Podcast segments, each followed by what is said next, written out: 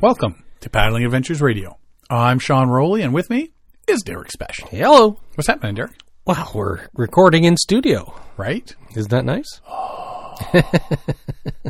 You know what? It's more controlled environment and, and It is. whatnot. It is. But as fun Yeah. as it is to get out uh, places and I know, right? record live and in person. So, as everybody heard from last week, we uh, are, are the first of three episodes for the uh, Quiet Adventures. Quiet Symposium. Adventure Symposium.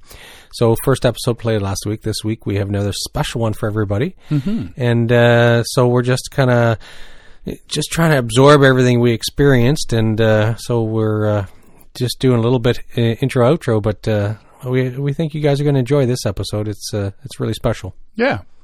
So when we were at the Quiet Adventure Symposium, like I said, we are, we we go through a list and we look at everybody and say, "Oh, I'd like to talk to them. I'd like to talk to them. To talk to them." This is a turn. And uh, one of the ones that there's two of them that seem to Slip out of our grasp. they are so popular and so busy. Yeah. Cliff Jacobson being Yes. one of them, and he's again. Now I had the little paddle uh, debate with him, Oh yes, yes, yes. which I'm saying I enjoy enjoy the wooden paddle, and Yeah. he's saying no, you should be getting Carbon well, fiber. Maybe when I'm 862 like you are, I will have one. But right now, I prefer. And uh, he's trying to, yeah, he's he's trying to say, no, you got you got to have it. I was surprised that he was so hardcore carbon fiber paddle Yeah. because he's he's such a traditionalist. He's he's old school. He's uh, with everything to do with paddling, and I'd be you know I'd be s- surprised if he doesn't go out in, in wool, his woolies and uh, you know cedar canvas Right? canoe, right? But uh, yeah, he's hardcore uh, Carbon, fiber. Yeah. Pow, pow, pow. Pow pow pow. right? uh, check out Kevin Callan, Happy Camper. He posted a little video about uh, Cliff and I having a little chit chat about whether Yeah. we should be using wooden paddles or uh, carbon fiber. Yeah. Anyway, Cliff Cliff evaded us again this year Yes, he did. through no fault of his own or Yeah. ours. But every time you go over there, he's like He's busy. got a ton of people signing books, or he's off giving another presentation. Mm-hmm. So. But this year we managed to nab Hap Wilson. I know. Like we've been trying to interview him for years. Yeah, a few years now, and well, I mean, the COVID years didn't help. Yeah, that yeah, exactly. Yeah, yeah. But uh, yeah, no, we managed to sit down with him and uh, in person. Yeah. Uh, he writes book. I actually got two of his books here: "Dance of the Dead Men," Dead Men, which uh, is pretty good. Um, uh, it's that's his fiction, right? yeah, it's one of his fiction. It's based on the John Hornby um, failed expedition Oh, okay. um, you know, they found his journals and, and whatnot. And diary, well, not his, but his nephew's journals and whatnot about what had happened. And they, he took all that and sort of added dialogue to it to make a semi fictitious story. And it's actually quite good. And what's the other one here I got? Rivers of the Upper Ottawa Valley Myth, Magic, and Adventure, compiled and illustrated by Hap Wilson. Basically, it talks about the area, gives maps and where rapids are and what you should look out for. And um, it, it's like a little He's, guidebook. he's got that for so many rivers. He's got Yeah. guidebooks for a lot of rivers. This one, I, I, this one must have been done in like the '80s or something. I don't know. It's I've had it for a long, long time. So, uh, but yeah, author, um, Painter, Painter, does, drawings. draws, paint. uh, massive canoe, Yep. you know, canoe guy, Huge environmentalist, big time into the Temagami area. Yes. Uh, him and his uh, partner Andrea run the Cabin Falls Eco Lodge, and if you ever get a chance to go there, you will not be disappointed. I'm going to try and get up there this summer. Like, I, you, know, you guys went by there, but uh, you and Mikey and Willow went by. yes, we did. We uh, we stopped gone. in and signed their guest book, they weren't in at the time. But we signed the guest log and and waved at their cameras and stuff. So Waved, hello. We were here, you were gone. Yeah. Left our names to turn you on. Uh, so yeah, we got a chance to sit down with uh, Hap and have a little chit chat with him about a few things, and just said, "Here, tell us about Hap Wilson," yes, and he did.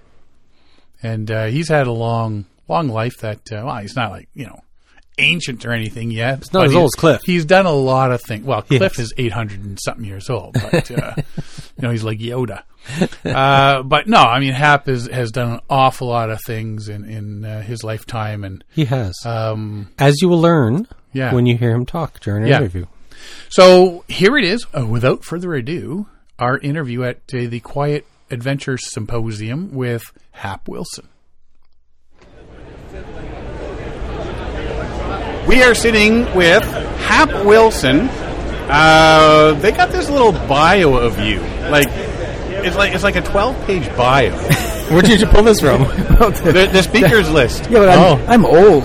Wow, apparently it is. You're ancient. Uh, mapped out a thousand miles of Ontario section of the Trans Canada Trail called the Path of the Paddle in Northwest Ontario. You, you got new guidebooks, illustrates numerous ways of exciting canoe routes. Author of 14 guidebooks, novels, short stories, photographer, artist, wilderness guide. Uh, co-founded the environmental group Earthroots in Toronto. International Fellow of the Explorers Club, the Royal Canadian Geographical Society. Like, and taught Pierce Brosnan how to paddle a canoe and throw an axe. right? yeah. Traveled more than 50,000 miles by canoe. I don't even think Kevin Callan's done that. No. Uh, Kevin's Yeah, slacking he's- now. He hasn't gotten out of cottage country. Right?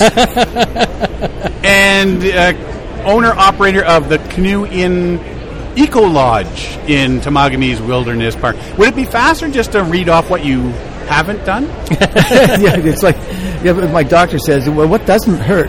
Easy? it's easier, shorter it's list. easier. Yeah. Welcome uh, to the show here, uh, Hap. Uh, my pleasure, guys. Uh, thanks for the invite. Nice to have you here. We've been trying to get you on, but every time we You're busy. You're Yeah. a busy man. Well, busy. uh, I'm fearful of these things. You know, I don't Oh, do yeah. a lot in social media. I do a little bit now because my publishers say, "Get, you know, you got to get your name out there because you know we, we don't market for you guys anymore. You're on your own, basically." Oh. right, right. So it's, now we've been following you forever. I mean, we've been following you longer than we've actually known you. You know, the stuff you do, the paddling trips, um, the guidebooks. I think I got guidebooks from like 20 years ago.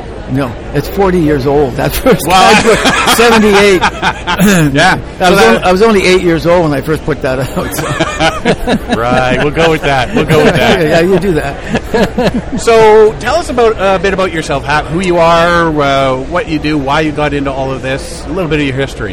Yeah, you know, um, I had dysfunctional parents, except my dad was making uh, survival movies for the Department of Lands and Forests back in the 1950s, early 60s. And uh, we had a cottage north of Peterborough. And one of the first cottagers on the lake, as a matter of fact, on Clear Lake, next to Stony Lake. and my father was uh, making movies. He had uh, um, elder uh, bushcraftmen on the sets. And uh, that was the first time I had actually, you know, my introduction to the indigenous culture. Right. And when when uh, I, I'll just call him uh, uh, Old Sam. I don't remember his name, but I only remember he smelled like leather and wood smoke. A giant of a man, few words. It was all in gestures, and taught uh, my brother and I how to how to canoe. I was six years old, six seven years old.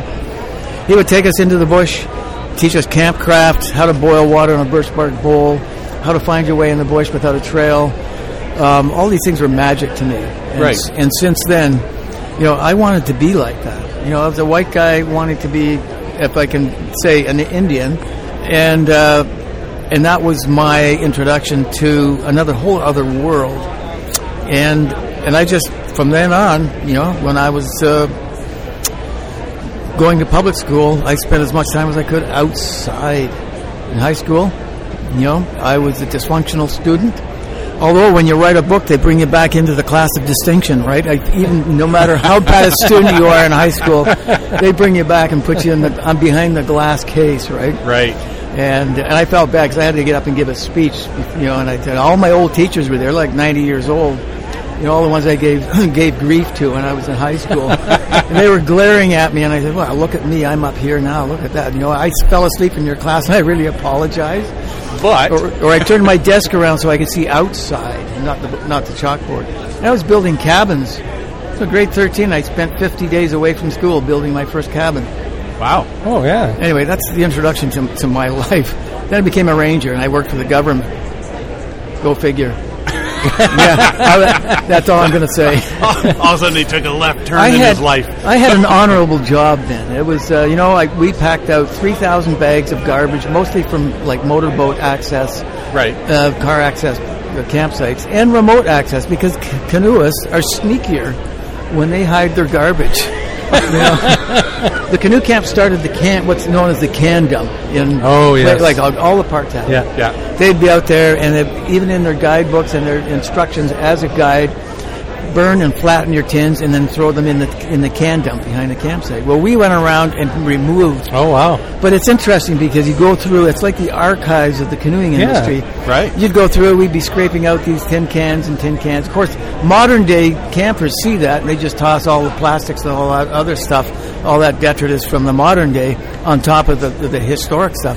We'd be pulling out, you know, five pound bully, bully beef, bully beef tins of corned beef from the bottom, perfectly preserved, like from the 1920s, from the, when, Right. the, when the camps uh, you know, were traveling up in like places like Temagami. So, yeah, garbage ranger. Used to, that was my nickname from the other staff. But Garbage I had, ranger. Yeah, I, I wear that with pride. Now, you know what? We we go on some canoe trips and stuff like in Algonquin and whatnot, and sometimes you're, you know, there's historical things on the map, so you try to find it, Yeah. and you find these little garbage dumps, and you're looking at bottles that are, Yeah. you know, like decades Yeah, old. fifty years old.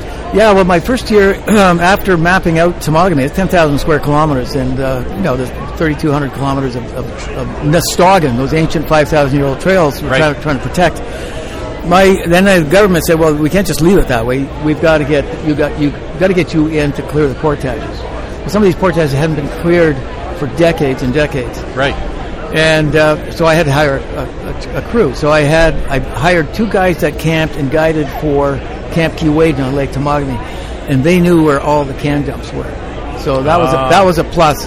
They could take me right to that can dump because, because you know they that's where they put their garbage. Right. So yeah, we spent I think probably three four years cleaning up all of these old can dumps, and. Uh, it wasn't easy. The budgets, our budget for maintenance on Crown land, uh, kept diminishing as more people wanted to come to the park systems and, uh, and Crown land and, and canoe. It doesn't make a lot of sense. That, that you know, of course, when you think about the government, you don't, you know, you were talking about logic here.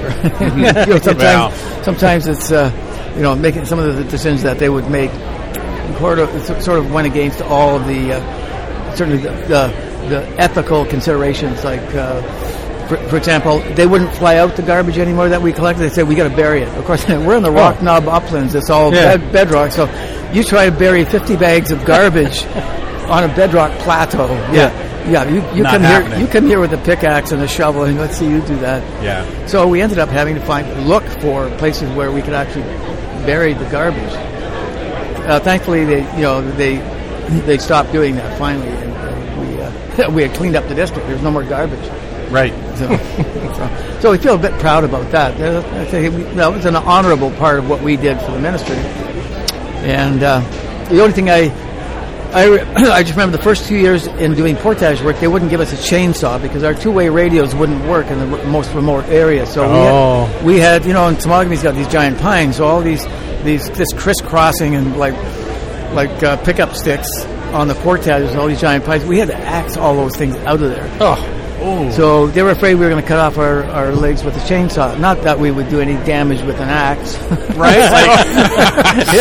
So after two years, uh, they improved the two-way radio system to the to the effect that we could actually uh, be trusted with the, with the chainsaw, which made you know made it a lot easier. But they gave you the electric ones, and there was nowhere to plug them in. And they, no, they were actually gas powered, but they didn't give us any gas. and they put the chains on backwards. Well, I would have made it a lot easier, though. I mean, going to the chains, and a lot faster. Oh yeah, no, Going yeah, through all that. Yeah, we got we got it down to an art, and it was uh, probably the hardest, some of the hardest uh, days that I've spent in my life. Of course, it's you know it's buggy. Uh, you know, we started on, uh, when the ice was out. We got out there before paddlers got even got out there, Right. breaking ice sometimes, and uh, hard work. We'd get up early in the morning, and uh, and then and then we'd move. We'd clear a portage, carry our gear across, clean a campsite, build a campsite or or a trail, and by the end of the day, you know, we. Uh, I I don't remember ever drinking any water except you know Oh. at, at a portage you'd stick your head under where the canoes were beached, stick your head down and you'd gulp water whenever you could between between working on the portages. end of the day, we had this huge, looked like a like a five gallon pot. We'd make this this bitter bitter tea, and we'd put lots of sugar and canned milk in it. Right. And we drank like copious amounts of this this uh, this strong tea. That was uh, never drank anything. Never thought about that. Our pleasure in the evenings, we'd take a uh, Louis L'Amour novel, and we'd, Oh, we'd read right. Louis L'Amour around the campfire. Yeah. My grandfather was a huge fan of those books. Yeah. I was a huge fan of those books. All Oh, yeah? those books. Oh yeah. I, my brother may still have all my grandfathers if you're looking for them. I've still got a few. Yeah, Nancy Drew didn't it didn't really uh, cut it. not your not your cup of tea, so to speak. Not really. No, so well, that's you know I did that for uh, almost ten years. So Right. um, and then get, got into the outfitting business. and That you know against all my better judgment. if, if you love canoeing, don't go into the outfitting business. Yeah. Uh, no, I shouldn't say that. It, it was a great you know um, you know what we did, and we uh, it's a whole other other dimension to, to my own another chapter in my life. Right. So, uh, and nice to see getting people out there and properly outfitted, and and, uh, and we started taking guided guided trips out at that time. Although I was taking junior rangers out when I was a ranger, and teaching them how to you know do whitewater. And that was back in the 1970s. Right. Oh, wow. So, and we're still still doing that today. You know, eventually. Uh, um, bringing it up to date, uh, you know, my wife and I have have uh, been building on a 1931 uh, private uh, deeded property in uh, Lady Evelyn Smoothwater Wilderness Park. You have the Eco Lodge there. It's the Eco Lodge there to paddle in or fly in, and uh, and it's great. It's a teaching learning facility because uh, um, just the indigenous history and the fact that it's you know one of the last remaining uh, intact stands of uh, old growth red and white pine. Right. So we it's have- old growth there. Oh yeah, it's it's one of the one of the largest in North Yeah. America still. And if you know the history, you know I'm an environmentalist. Uh, Yeah. um, obviously, it's it's been in my blood since early 1970s, when the Ontario government uh, um, decided to make a, uh, one of the religious uh, burial sites in Temagami uh, ski hill, international ski hill, Maple Mountain. Yeah. Chibajing, uh, place where the soul spirit dwells, without any notice or, uh, or any um, any uh, talks with the First Nations in Temagami. That's just something that Huh. they, they threw out there. Politicians grabbed it, you know, and made all these promises for uh, um, jobs into the you know into the the next uh, couple of generations, whatever. Without thinking that it doesn't make it's not plausible economically, um, and it's a religious, you know, spiritual religious site Yeah, for the Anishinaabe Yeah. people. So these are decisions being made back in the day. And the environment movement, which is neat, because a friend of mine, he's passed on now, uh, Bob Hunter was the co-founder of Greenpeace. And I, I spent many, many trips across Canada shooting uh, environment videos for the TV station. And uh, and they kickstarted Greenpeace on the coast, Vancouver, and at the same time, we kickstarted the environment movement in Temagami, in basically central east uh, Canada. So a lot of people don't realize that at the same time. They got a lot of the great press, obviously, uh, and, and you know, and through the years, protecting old growth, not just the, the whales. Actually, they started, you know. Um, when they were testing uh, atomic atomic bombs in the Yeah. in the Pacific, that was their first, um, you know, go-to project. Yeah, I think that was my first big uh, thing with Greenpeace was Yeah. it was all whales and nuclear. Yes. Yeah, bomb- and then and then seals, that, right? Yeah. and then seals, And then the seals, yeah. and uh, that took me. You know, I was doing this. Uh, I went to on uh, on the sly as a um, undercover agent, so to speak, to the Magdalene when they opened up seal hunting. Bob Right. Hunter was there. Uh, Paul Watson, uh, Yeah. another co-founder Yes. with the Sea Shepherd Society, showed up, um, expecting that the seal hunters who've been sealing for 150 years, 200 years, would just drop their, their clubs and pick up combs to comb seals for the fur. So this didn't go over well. Yeah. and I, I was supposed to go out on one of the banana boats on it with a crew for it. I, you know, I have a registered gun license, and I was going in as a uh, a big game hunter, um, uh, not a, as a hunter, but as a an outfitter, trying Right. to trying to work out trips. So I, I was going to take video of these guys going out on the ice floes.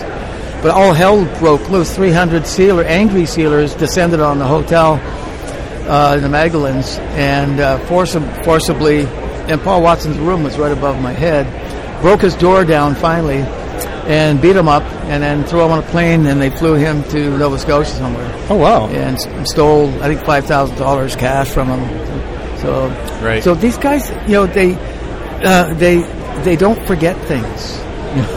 So, and it, it was uh, a naivety on Paul Watson's, uh, you know, on on his behalf. And when I mean, when you spend 150, 200 years as part of your culture, whether it's logging or I'm not a I'm not an advocate for seal hunting or clubbing seals. Still, it was a naivety on the part of, say, Paul Watson. Uh, he should have known that they weren't going to be very happy because previously, when he was there, he had, uh, I think, overturned one of their smaller boats. Um, There was an incident, um, and I think a couple of the, uh, the fishermen almost drowned. Oh, Right. no. Okay. So, I mean, t- people don't forget these things. no. Yes, when he shows up, Yeah. they anyway, remember that. I had to I had to leave. I had I, my my uh, my cover was blown. I had to take my in March. It's, it's really severe weather. I had to find a place to hide for uh, several days in the interior until it until it cooled down. And and then uh, and then took a took a flight out of there when when uh, yeah. I mean they were they were breaking uh, cameras. Uh, press were jumping out of second story windows. And uh, the place was emptied out within 24 hours. Wild. So, except for me with my little tent in the blizzard in the middle of the island somewhere. yeah, that's that's another story. so then you, you head back for your do more outfitting and guiding and yeah, uh, well, we have a trail building company too, and it's really taken off. And it's a lot of people have acreage, but they can't they can't use it. right. So we look at it environmentally. Uh, how are we going to build trails uh, sustainably and with low impact? So instead of getting a, you know a, a backhoe in there, an excavator, you know we go in with hand tools with the crew and sculpt trails um, depending on the environment, soil soil Right. types, uh, vegetation, sensitive features. We'll build structures, floating board boardwalks, that type of thing. We try to, uh, to cut the footprint down. So that's part of what we do. And then we open up the lodge for five months, off grid. Um, greatest place on the earth, uh, you know, for for introducing people back to nature because people go up there to reconnect. Yeah. Uh, we have families, photographers. Uh, we basically lost touch with you know the important things in life. What what really makes them happy. Right. So, and we look at ourselves as as a conduit from you know for indigenous history, nature, um, and just the pleasure of life, you know, and, and to explore that sense of exploration and all these all these things that they're missing in their life, and we see that in the eyes and the, and the experiences that people have when they go up there. It's, it really it, it makes us happy. We don't we we don't just say, you know, okay, here's your cabin, you're on your own. Basically, we guide these people. We're there 24, uh, 24 hours a day, back and call, and it's a lot of work, especially getting in and out of there. Yeah. Uh, Yes. Yes. It's very remote. but I mean, it's, it's you know, it, we wouldn't be doing it if we didn't love doing it. You know, Well, I mean, uh, you've seen that is like you got the, the lodge there, and there's the waterfall, and you got the rapids of, up there, up the river. You, you, the fishing, the relaxing, canoeing, like Wh- When did you when did you take over that cabin and at the Eco Lodge? Like, when did you first first start that? you have to read the book. it's, it's the cabin, twenty six ninety nine at uh, hapwilson.com. There's a plug. Well, in a nutshell, um, I was just in the right place at the right time with the, with the third third owner of that cabin. Uh, met him. He wanted a Canadian steward to look after to look after the place. Um, and there were. This was before the wilderness park, and, and the government wanted to um, expand the park system, and they wanted to expropriate the cabin. Oh, Right. okay. So I managed to. T- I was working with the government at the time. There was always some back scratching going on. So I said, "Look, this is this is an important uh, safe house for people coming in off the high ground in bad weather. We always keep the cabin open. It's always a cabin open at our place for, for people in trouble, and, uh, and and it needs maintenance. And you know, the old timers would just throw their tin cans, you know, in, either into the river. We're still pulling stuff out of the river and uh, just dumping it in the bush. So Right. you know, we clean it up, fix up the cabin. Um, so that was back in when I was in my ranger days, which was late '70s, early '80s, and then uh, the old fellow died. Willed it to two, two of his sons, and uh, they eventually said, "Look, Dad would have liked you to have this because we, he knows how hard you work to try to protect this area." No money has ever passed hands for that transaction, um, except from the first owner to the second owner. I think they sold it for six hundred dollars US. right. So I mean, that was like 1950 or something. Yeah. So- wow. So yeah, like I said, we don't we never take it, uh, it for granted that that we have this property in the park. It's it, my wife Andrea does all the designing from paint colors that blend in with nature to the amenities that we have in the cabins there, and, and it's sort of a, um, what we call lux, uh, rustic luxury Right. or rustic elegance in my Yes. wife's in my wife's words. So people are pretty surprised as to. I mean, who else would have Denby uh, cookware? You know, in a in a, in a bush camp. you know, that, that far removed. So Yeah. people would, would expect Melmac. You know, that, Yeah. Here's your paper plate. the paper. yeah. Hey, we're an environmental group now. We don't use paper plates. But we do wash dishes. yes.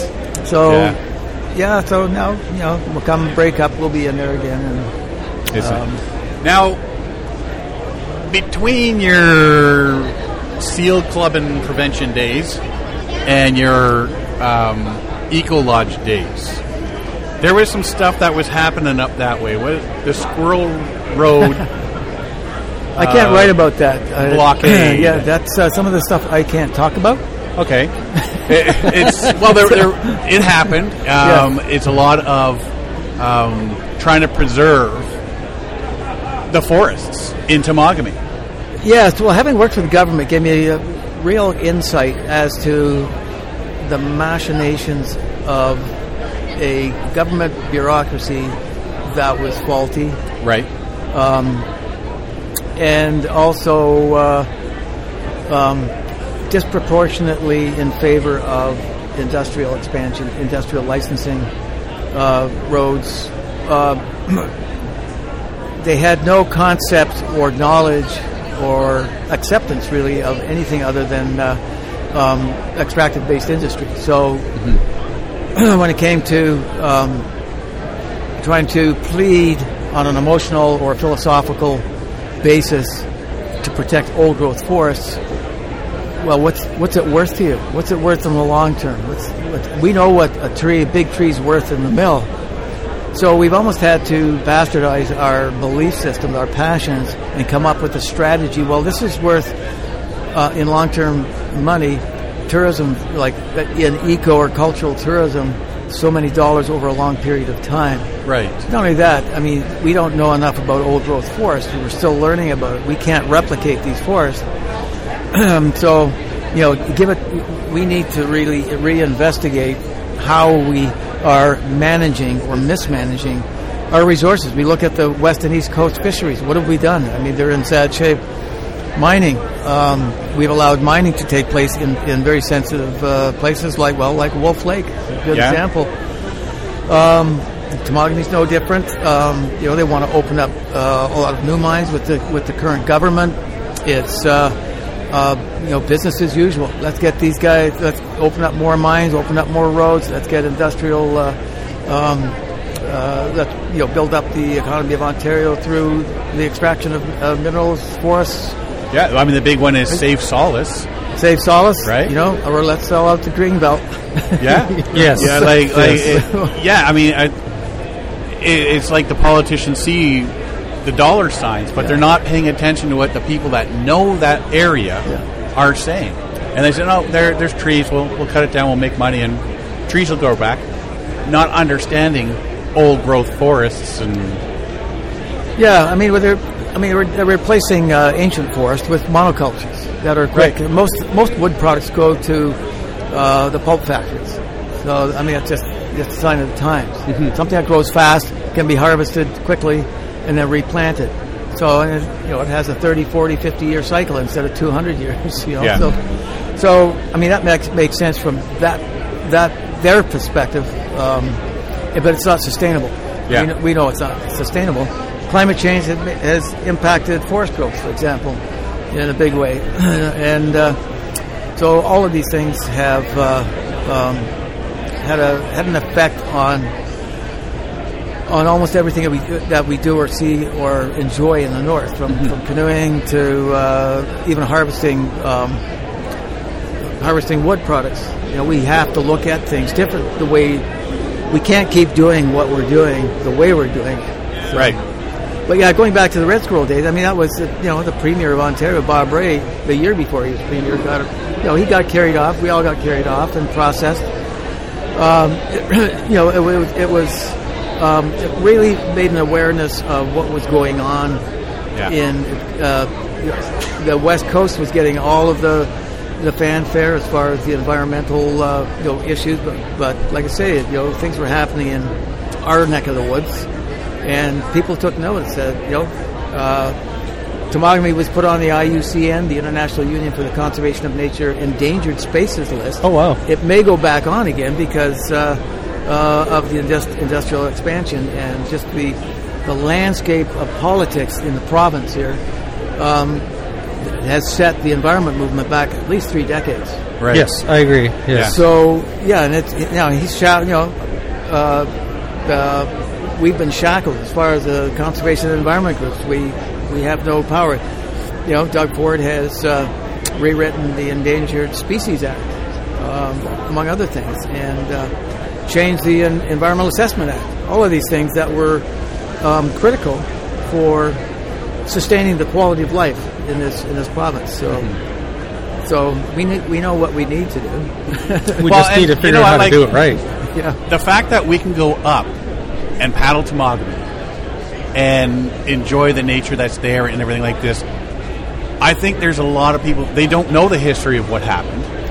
They've, they, I mean, it's not something you get taught in school or anything like No. that. And I mean, un unless you're told that it happened, they don't realize that they have people like you to thank for being able to get up there and you, you know you're not seeing big tracts of land all all logged and slashed and burned and, and all that sort of stuff. You can still get up there and not see big areas logging. Now, I mean, I, for one, when I when I'm paddling and see nature, and then all of a sudden come across a logging area, you know, you're on this high when you're out paddling on a canoe trip. Yeah. And then when you come across something like that, it just like, Yeah. sinks you right off the bat. Yeah, and just the building of roads is so damaging for for that area. Well, that's a that's a huge issue. Uh, you know, we we were fighting for roadless wilderness. Yep. And uh, you know, here in the states, you can't go anywhere um, in the mainland United States more than I think I think it's like 30 kilometers from a from a road. You know, if you look at and having worked in the government, I know that logging roads when they're first put in. Um, is a real detriment to the local populations of big game, for example Yep. fishing. Uh, small lakes get fished out very quickly. Uh, hunters and anglers always complain about well depletion of game is because of the roads. And I looked at uh, you know what the thing with the government having worked with they have some great statistics and great studies, but they never use them for for you know for ma- managing. I sat in a couple of government committees and I went straight to the files and I found out well this logging road was put in such and such a year. What's what's the status of the hunting in the last in the ten years that that was open? The first year that road's open, they took out ten moose, eighteen bear. The second year it was open, zero. Third year, zero. And that's same with any roads that they put in. Logging roads, partly funded by uh, by you and me. Mm-hmm. Um, they're opened up to the general public eventually. The lakes get fished out, uh, and the big game uh, is depleted in these Yeah. crown land areas. And, uh, and then they, they complain that they don't have a there's no not, not enough game and fish to catch. So Yes, where does it end? yeah, Right. Yeah. Right. So roadless But- wilderness. Yeah. That's You know, I mean, the, the big the big one over the last year has been well, more than last year, but is boundary waters, the mining. You know, putting the kibosh on that. They finally put a stop to it, but it, it's stop and go, stop and go, stop and go, and finally they put a stop to it in the boundary waters, and they've stopped. What was it, a copper mine or something?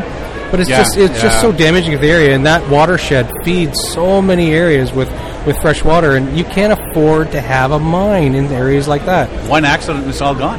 Yeah, well, when I was with the government, there, there was, and the, the rise in the environmental movement, the uh, Ministry of Mines and uh, the, the mining fraternity started to get worried. So all of their um, low potential sites, which uh, didn't have a lot of, the, the, there was no reason why we couldn't actually make a conservation reserve within those low potential sites. They didn't have a lot of uh, um, I guess a lot of notice within the mining community, but the, the middle, I guess the middle potential sites uh, were always, you know, we can't touch those. They'll never be uh, you know, included within a park system. Right. So what they did, they upped all, they uh, increased all of the low potential sites to middle potential sites, So, uh, in order to protect more land or protect more of the licenses uh, that were out there, so um, and it's been a it's been a very difficult industry to pitch rocks at, so to speak. Um, and I mean, you're getting into a, a you know a really uh, a really touchy political, you know how much money goes into political coffers, et cetera, et cetera. So Yeah. there's a deeper issue there that uh, um, is far beyond uh, you know the power of any environmental group. Well, and then you know what? Like just to sort of before we move on to other things is as long as those environmental groups are still there pushing and pushing and pushing to help preserve these areas. And like I say, especially Temagami, where we all love to go paddling, Yeah. you know, and help protect it. Maybe one day somebody sees a light and goes, "Yeah, you know what? Maybe these environmentalists are, are right." But I mean, you know, Well, it's interesting. I mean, even the town of Temagami. I mean, we, you know, we had, um, we had uh, done studies, economic studies, to show the sustainable sustainability of preserving the land, increasing the park size. I worked on the initial park boundaries, and they were, it was four times the size of what, what we ended up with Oh yeah. wow. because they removed because oh no your your park boundary takes too much away from the logging companies. We can't have that. So we ended up with the park that we got. So in in the end, they started adding on conservation reserves and waterway parks, which really have no no protection status. right. But uh, yeah, no, I mean that's it's. It's, it's hard to say where, you know, what direction we're going to go in now because it, we're spinning our wheels Yeah. uh, from an environmental conservation. Um, we we just need to change the political landscape. That's you know, and we also need more park systems because we have more and more people. Population grows. More Yep. people want to get outside. The pandemic hasn't you know has increased that traffic flow, and a lot of people. Uh, we have a lot of um, from the GTA coming up who really don't have the background or the ethical considerations. Not that I- I'm, you know, I'm against new campers. I think it's great that they're getting out, but they, you know, a lot of them are untrained. They We've- need the education. They need the education. They need to be educated. Maybe a, per, a permit system that, that requires a test or Yes. some kind of educational process to make sure that these people know about, you know, proper camping etiquette. Um, and it goes, you know, a lot of that has to do with mindfulness. You know, um, it goes beyond just keeping a clean campsite. It's like how you travel, where you where you pitch a camp, how you portage, you know, um, and be mindful of other people, not just who you meet out there, but other people who come afterwards Yeah. need new more park systems. We have we're so far behind. We're more than decades behind other countries as far as protecting the amount of land that should be protected. Yeah. And uh, and the park. Well, I mean, we get into a long discussion about park permit fees. Which Oh, which don't even get me started No, on I'm that hap. You know, I'll let Kevin. He'll, he can do that one. Um, Well, you know, he- Kevin's even a big one about we need more parks. Well, that's because I, of his that's 'cause I told him to say that. I, I know. I'm just trying to make Kevin feel good. I know. I know. no, we've been uh, well. Like I say, that no, I worked on the park boundary for for Temagami. It was it was a much larger park. It was almost the size of Algonquin Park, Yeah. and it protected. We used uh, a basis of uh, all the ANSI sites and all the archaeological sites were kept in three big binders, which magically disappeared when they when they re- when they shut the office down in Temagami and moved it to, to North Bay. Well, we can't find the sensitive features report anymore, but we used that as a basis to, to create that park system, and it protected 93% of all of the sensitive features within that district. Right. And then it reduced it down to about one third or one quarter the size it was supposed to Oh. And only and they shut down services like the archaeological services. Uh, they shut down Thor Conway, who is the regional archaeologist. He was finding too many good things from uh, you know from a prehistoric uh, Right. value. Um, all these cultural assets. He, and he said, "Look, we only know about ten percent. We've only covered ten percent of the Temagami district."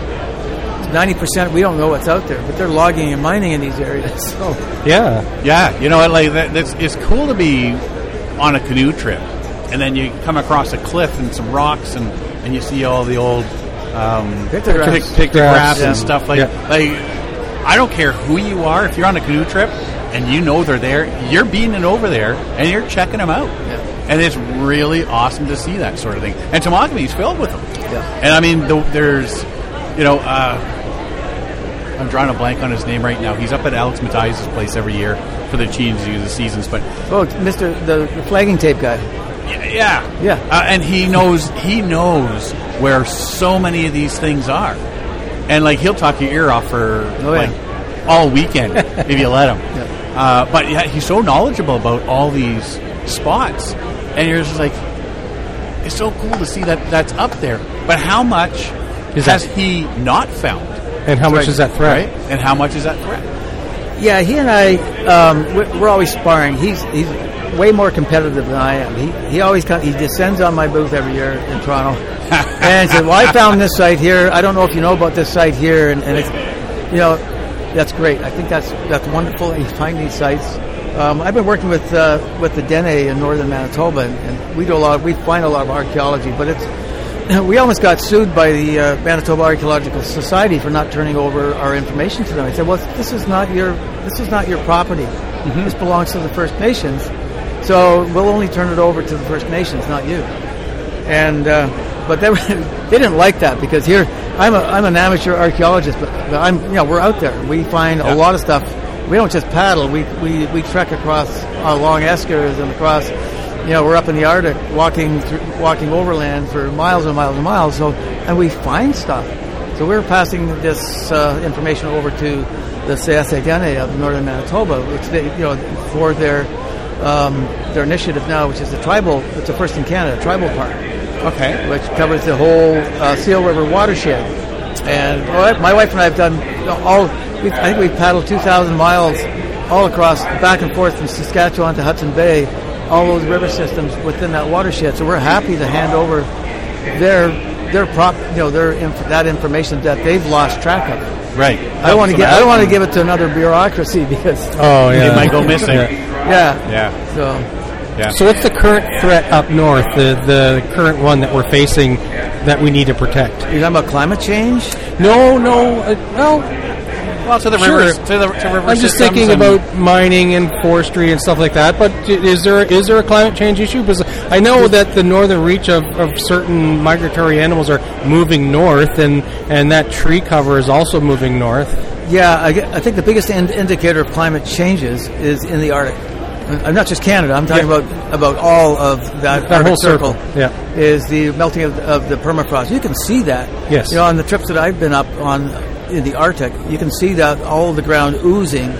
You know, during that that short period in the summertime. Mm-hmm. Yeah, And uh, and the and the housing collapsing on on these, yeah. these villages on the the, melting. coast. Yeah, the So- permafrost going away, and houses. Yeah, they just can't. Another indicator too is that uh, traveling the Arctic, we used to not have to worry about polar bears until we got really close to the coast area. right. Yeah, They're coming in two, three, four hundred kilometers inland because of the poor ice, ice. Uh, they can't hunt normally. Yeah, and and food, you know, uh, lack of food.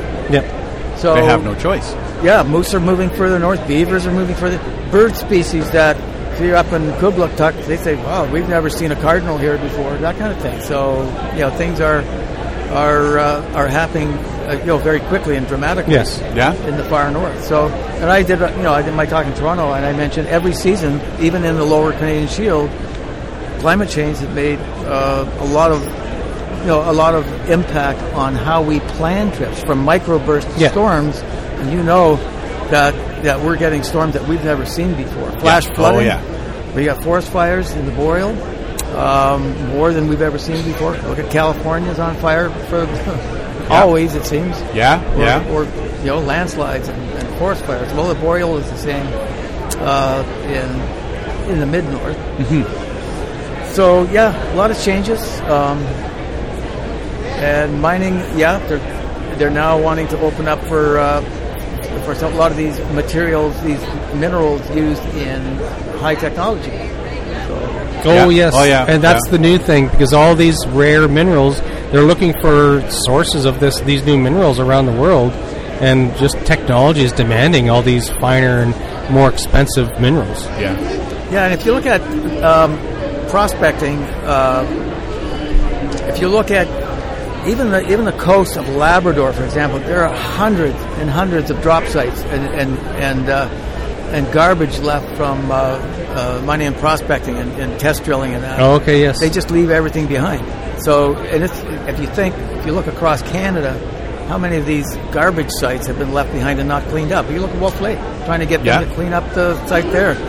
I mean, that's no different. I've been to places where, wow, there's a there's a prospecting camp, and they just leave everything there uh, on a beautiful campsite. Uh, Right. It's all shredded plastics and and this makeshift sort of cabin that they built, tin cans. All their garbage is just left behind Wow.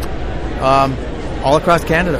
So uh, see it it's going to move further and further north. Yeah. We, like we've seen that with the old Pine Tree line, the Dew line, and so on. But they've made an effort to clean up with some, a lot of those areas. It costs millions of dollars for the military to do so. But yeah, now it's the it's the mineral rights and the, Yeah. the the prospecting for you know these fine minerals and diamonds and so on. It's leaving a mess. Yeah, I, I mean, granted, they can't do anything now without some kind of accountability. I mean, things have changed somewhat. Right. Um, not as far as from a from an environmental um, perspective, they're not doing enough yet. Yeah. They- can always improve more, um, and they'll try to get away with as much as. as Yeah. as well, ho- hopefully, eventually, somebody's going to step up and say, "No, you need to bang, bang, bang, bang, bang." Yeah. Listen. So, uh, you spend, like you say, five months at the Eco Lodge in Temagami. So I I know you love that area. If you had to suggest paddling areas for other people new to Temagami, but not that area, what areas are your favorites to paddle?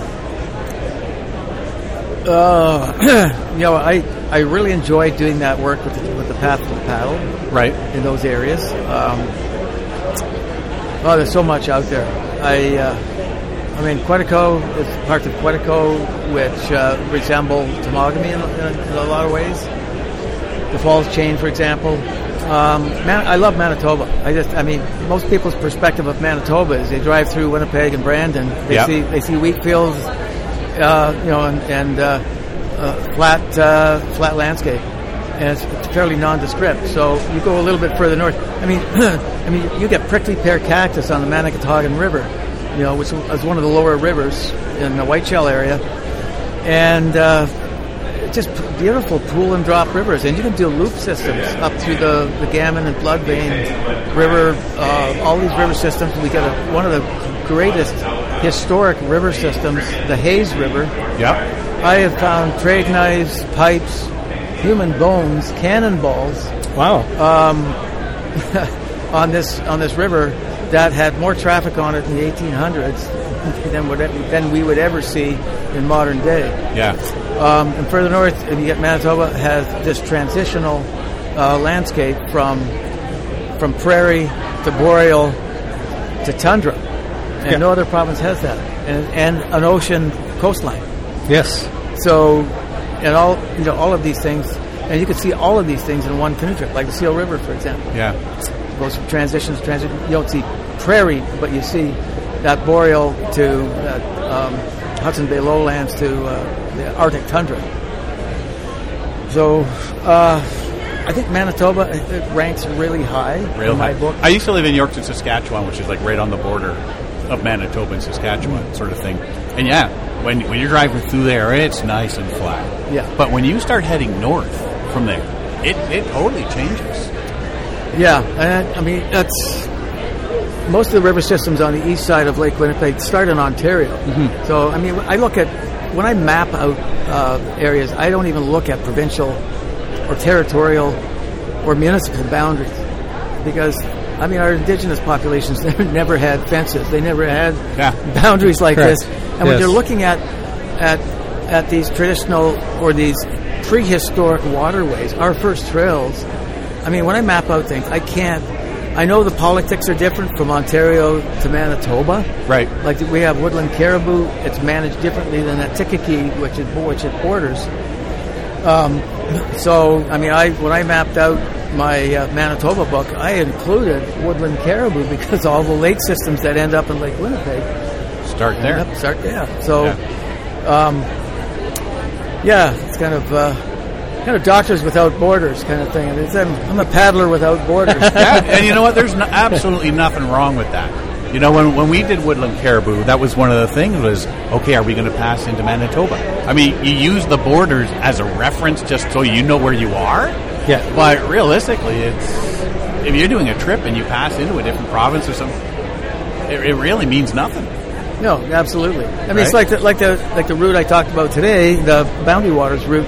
You know, you're going down through the Gunflint area on Yeah. a international boundary. When I first went down there, I didn't know what to expect. I expected, you know, uh, you know, with uh, guys with guards with uh, automatic rifles, you know, and check stations at each portage. and first of all, it's undeveloped. Yeah. Um, one, you know, what you're portaging on the Canadian side one hour, the next hour you're on the American side. You're going back and forth, um, and uh, didn't see anybody.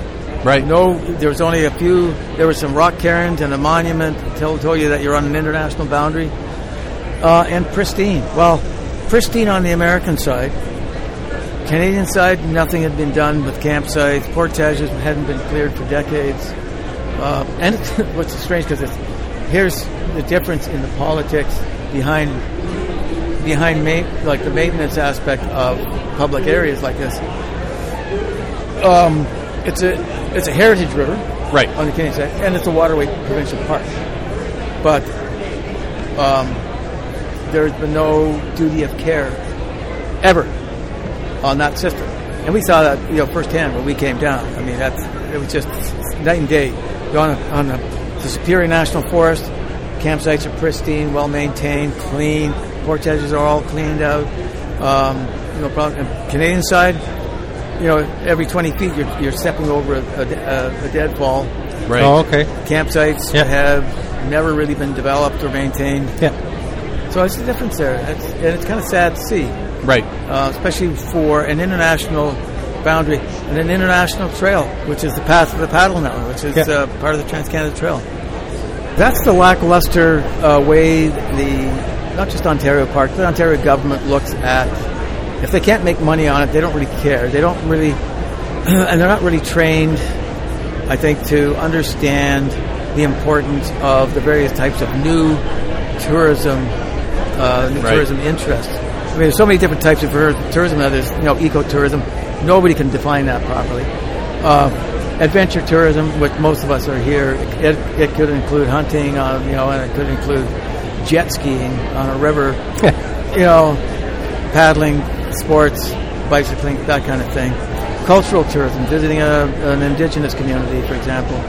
Um, and then all types of other uh, urban exploration is another form of uh, uh, even disaster tourism, which is you know people will go to bombed out cities and, and Right. take pictures and this and Well, Chern- Chernobyl is a big one for that, right? Chernobyl, yeah, Yeah. Visit, visit all the dogs there Yeah. have survived. Um, yeah, uh, so uh, yeah, the government is faulty in that respect. They don't know the value of maintaining that duty of care, and it's like the. I mean, it goes right back to when I did the Missinaibi book and all those deaths there. I said, well, something's going, something's happening here. People are using topographic maps, and they're not, you know, they were not designed for recreational use. That was for Right. military and political reasons.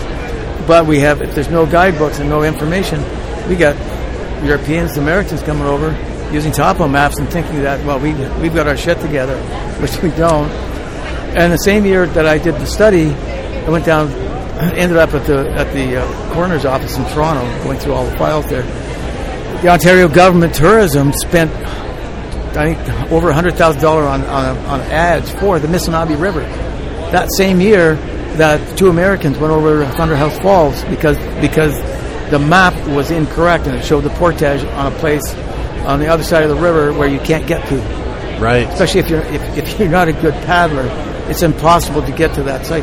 So five deaths right up front Thunderhouse, Wow. attributed to one portage. There were like, I think, th- 24 mistakes on on those maps for that river.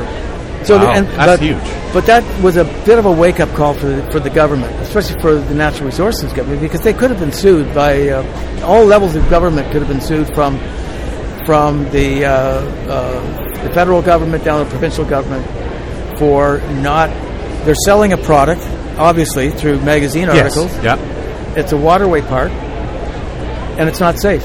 Right. and people are dying on that on that river. They could have been sued uh, many times Or it's interesting. I asked a lot of these projects. I fund we fund ourselves, and we were having trouble getting funding for. Um, the Missinaibi, for example, so we, we spent a lot of our, our money doing all of this work. Right. Government turned us down. When that story came out on the front page of the Toronto Star, I had a, I had a, a uh, when I was writing the book up in, I spent the winter in Michipicoten on the beach. Uh, they flew up and spent a few days with me going over this story. This is a great story. You know, all these people dying on this river because of the mistakes on the topographic maps. It came out in the, the cover of the Toronto Star. I got a call from Peterborough, the head office of the Ministry of Natural Resources. Said, "You got to come here." So I went, sat across this big oak desk from the Minister of Natural Resources, and he pointed that at me and he said, "Hap Wilson, you're a troublemaker." he pushed an envelope across the table to me. It's a ten thousand dollar check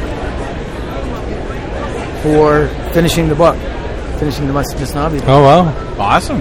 It was awesome because we, we need to pay our bills Yeah. for you know you know we have to buy our time when we do these projects.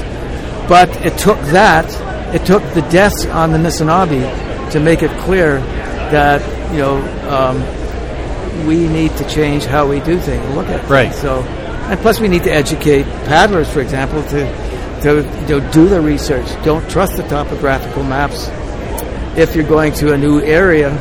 Um, and you don't have those map reading skills.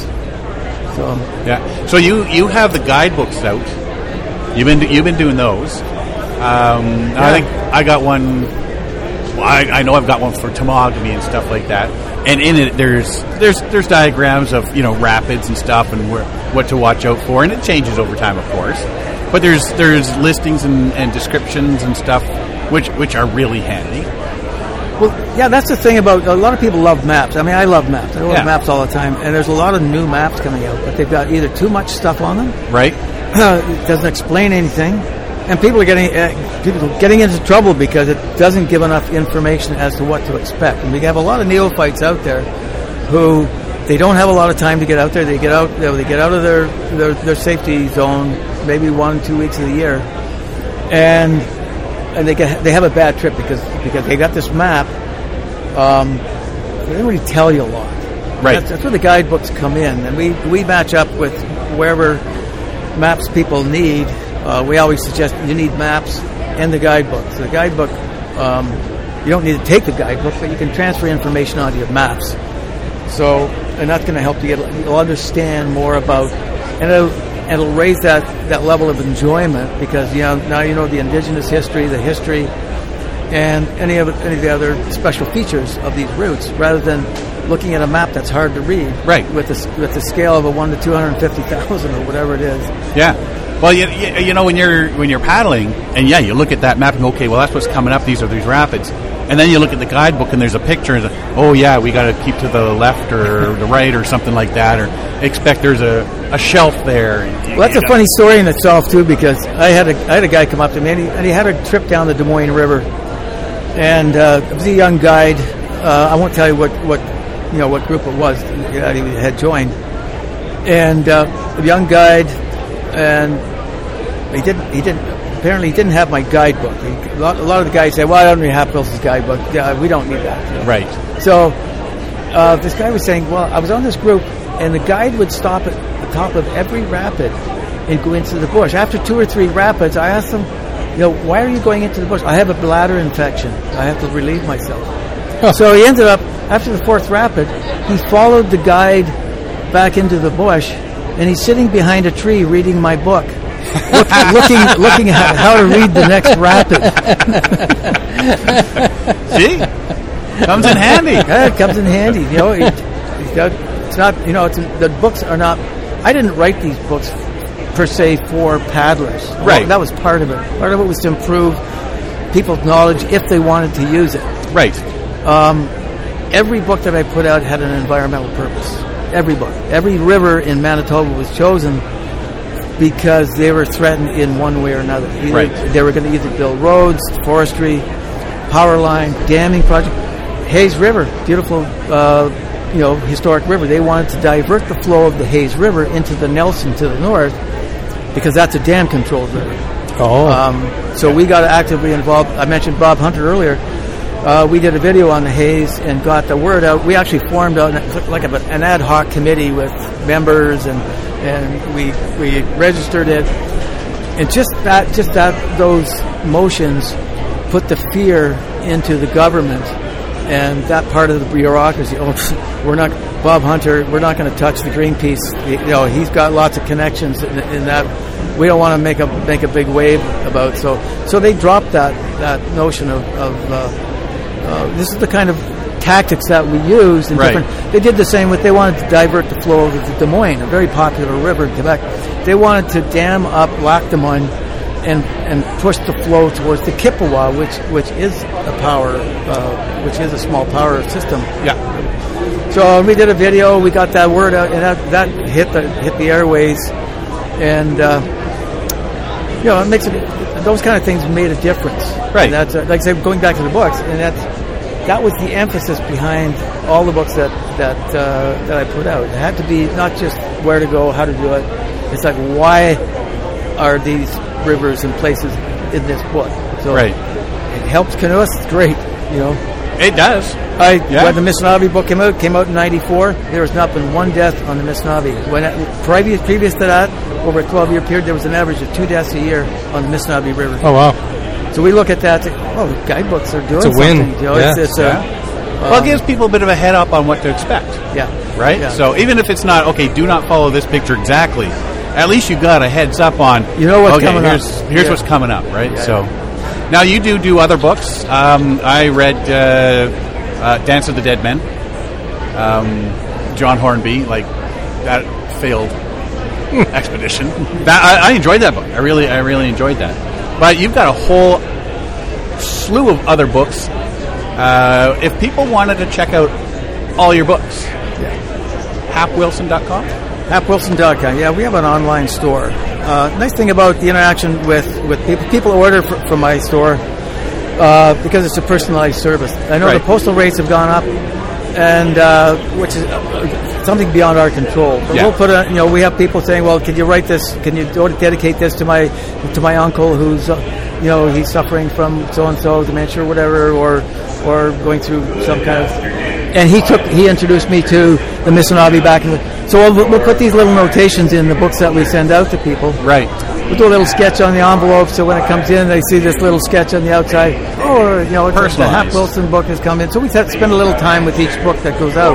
Right. It's not like you know you go to Amazon and you know you're you're increasing Jeff Bezos' uh, profit line. You know, Right. and, and not getting a signed Hap Wilson book. So this is nice. And my art prints, all my art's on uh, online as well. So that's, I mean, that's another part of what I do. Is, is that's uh, one of my passions and and my my time, my meditative time in the winter when I'm not doing the other stuff is when I do my art and writing. So Right. yeah, in the winter. So if you had to pick a couple books right now that paddlers should read,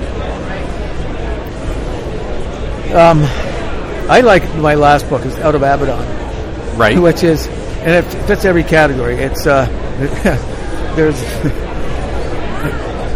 there's no zombies in it. It's, it's, it I know. All right, this interview's over. Sorry, yeah. it's an it's a it's it's not one of these. It's it's a uh, it's a dystopian novel. It's a dystopian love story. It's an adventure novel, and it's a survival guide all wrapped up in one with a lot of indigenous uh, worked into it um, from my associations with, uh, with with various indigenous peoples and their customs and culture, and work that into a lot of my own experiences, you know, as a wilderness guide and uh, and teacher. So I really enjoyed that writing that book, um, and uh, I didn't have to adhere to any kind of um, like guidebooks have. There's a criteria to the guidebook, and I have there's a fairly rigid um, rigidness to guidebooks and uh, short stories. I've, do, I've done several short story books, but in novels, I've, it's a, like an open door, um, and all that creativity that I could draw on over the, from over the years, from my own travels and experiences. Um, I can write into the characters of this book Right. And bring in. I studied that book took me over 20, 20 years. I had to keep updating the science, updating the politics. I had to wait till the next American election to see who came. I mean, you know, I've got, you know, I've got all these modern modern day characters in there, um, and uh, so and, and things change over the years. But I had to make it current Right. and I think I did not a bad job. I'm seeing a lot of things that I knew about ten years ago coming up on news items, like fusion, like fusion, uh, the study of, of fusion generation, generating, um, uh, electromagnetic weaponry, for example. Um, I had that in my book almost 15 years ago. I started looking at, at that uh, things that we don't know that Russia has or China has. That, you know, we we don't know everything that's going on militarily with weaponry. Right. I started studying the background for that when uh, it was a, a story in the Utne Reader. I love that magazine. Uh, it was an expose of, of uh, Ronald Reagan's Star Wars project. Oh, yeah, yeah. Right. And uh, if you look at what was going on up in Alaska, they were shooting up, uh, trying to, uh, they were practicing or developing a strategy uh, and a way to control weather patterns. Right. So I built I built that in that reality um, into believable science that's still going on Right. To disrupt. Anyway, I'm not going to go into any detail because you have to buy the book. Buy the book and read it. At twenty six ninety five. That sounds like a, a book that's right up Derek's alley. Maybe. I'm, I'm thinking it is. I'm thinking it is. Yeah, I, I like every book because I, I I put a lot of myself into each of those Right. books. So each one, River Fire's been a, one of my best selling books. That and The Cabin. Yeah. um, Trails of Tribulations. That's a great read for anybody coming out of the uh, uh, outdoor ed programs wanting to be a guide and knowing, hey, it's it's not, you know, if you're a guide, hey, what a romantic, you know, carefree lifestyle. I don't think so. I don't think no. Yeah, it's not as uh, it's not a made for TV movie. So yeah, that and Grey Owl and Me. It's my wife's favorite favorite book because uh, she's secretly hidden in there. Because she left me for 18 years, then came back. We've been together for 12 years now, and it's been bliss. So uh, and it's, there's a little bit of you know my sentimentality in there, but I've Right. got uh, I've got Grey Owl kind of as the spook in the background, looking over my shoulder because. Uh, um, we we kind of had sort of similarities in, in our in our you know adult lives. right. Right. Not that I, you know, dressed up like like a native person, No, but you, I, I wasn't a womanizer. and yeah. Well. I didn't have several wives, yeah. but I mean, he was a ranger. You know, he, he got his skills in Temagami as I did, and uh, so yeah, that's another book that I, I, I you know, I it's really hard to pinpoint. Every, you know, one and Dance of Dead Men. A lot of research went into that period. 1920s, uh, the battle of fought in World War One, right down to the suitcases. Actually, they traveled with suitcases up on, into the Arctic. That's how they, they carried their stuff. Yeah. Right down to the, the wood burning stove he had, type of gun, um, all of these, uh, the clothing that they wore, and the language. Because I had I had dialogue put in based on the diary that was found. Yeah. So- Uh, you know, it, it shows that, that that there was some a lot of research in there and really enjoyable books. I mean, people are reading them, so you must be doing something right. you know. Uh, we'll, we'll we'll sort of put an end here. Um, you know what? Like Temagami, you talked you talk about Hap Wilson, and it's Temagami. People are going up there. People are coming to see you. I mean, these shows, you're you're always hammered with fans and, and people wanting to talk to you about paddling and stuff like that. So, whatever you're doing, Hap, Well- keep doing it. Well, my wife says, well, when the time comes, she's going to get a taxidermy, and I'm going to be mounted on the dining hall wall. you know, and I'm, I'll be I'll be there to take me to the river. my head will be bobbing back and forth. Yeah, put a big old bobblehead Oh, on. yeah, you. Hap's still alive. Yeah, you can talk to him. He's on the wall of the dining Right? hall. So anyway, she and she threatens if I if I don't keep you know if I don't keep myself in shape, she's going to trade me into two 30 year olds. So You never know. Could happen. Yeah. so anyway, thanks guys. Appreciate. Yes, uh, thank you Uh, for Hap, joining it's us. We awesome. Thank you for uh, coming here and speaking with us today, and uh, I'm sure we'll we'll speak again. Yes, we'll speak again. My pleasure, guys. Take it easy. So that was Hap Wilson. Yes, it was nice to be able to sit down with him and get him to tell his story and hear about his life and and I, I just here, there, and everywhere. Like I've chatted with him in the past, there's so much more than what's not in this interview. So he's Right. a he's a fascinating individual. Uh, But there are still things in there that I didn't know, like all his stuff out in the Magdalen Islands and stuff. Yeah, I know, that. yeah, yeah, yeah. I didn't realize he was, a, he was that into. yeah. Into There was he's done a lot of stuff. He's done he's been involved in a lot. Yeah. You know, and like I say, with his books, he's got a ton of books out and stuff. A lot of them, you know, well, some of them are, are fiction. A lot of them are nonfiction guidebooks and stuff about Grey Owl. Like he taught Pierce Brosnan how to paddle, paddle and Yep. throw axes so that he could Yep. play Grey Owl in the Exactly. movie. He so to for Pierce to accurately depict Owl, he like showed him proper paddle strokes and and how to throw an axe and how to look the Yeah, part. I'm pretty sure I've seen that movie. I've never seen it. I've Yeah. never seen it. Uh, but you know, I mean, we know him. We know Hap from the canoeing and the Yeah. Eco Lodge and stuff like that, and and some of the Temagami stuff that he's done, uh, the environmental stuff and and whatnot. Which, as he said, he, he really couldn't get into Yeah. uh, things that were happening. But I mean, it's all public record if you look up like the Temagami protests on Yes, exactly. Squirrel Yeah. Lake. Is it Red, Red Squirrel Road? Red Squirrel Road. Yeah. Yeah, so- and now it's the solace lands that that are, are Threatened in, and- they're threatened. Yeah. So yeah, I was like I say, there there was stuff about Hap I never knew, and uh, a lot of it I, I've I've heard before, but it's nice to get it out there so Uh huh.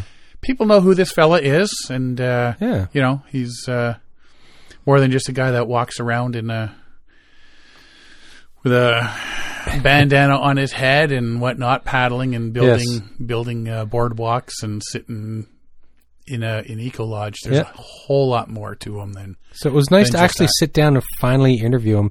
Like he was one of our white whales that we've been trying to trying to arrange to interview. We've been you know to, trying to make it happen over the last few years, last couple of years, and uh, and so fuddle- so finally we uh, made it work out. Dun, dun, dun.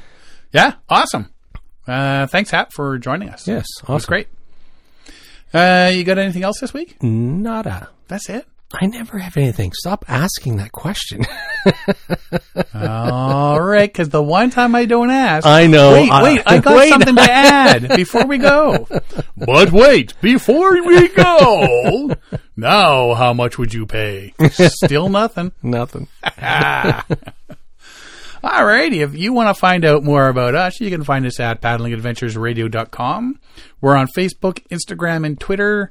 You can download or stream our episodes at iTunes, Apple Podcasts, Spotify, Stitcher, Podbean, iHeartRadio, Player FM, and all your favorite podcast downloading sites. You Google Paddling Adventures Radio and you'll find us everywhere.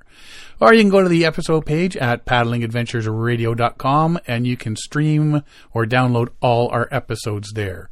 Again, a big thank you to uh, Hap for joining us on our show. And if you enjoy the podcast, please share it with your friends and family and fellow paddlers. I want to thank everybody for listening this week. I'm Sean Rowley. And I'm Derek Specht. We'll see you next time.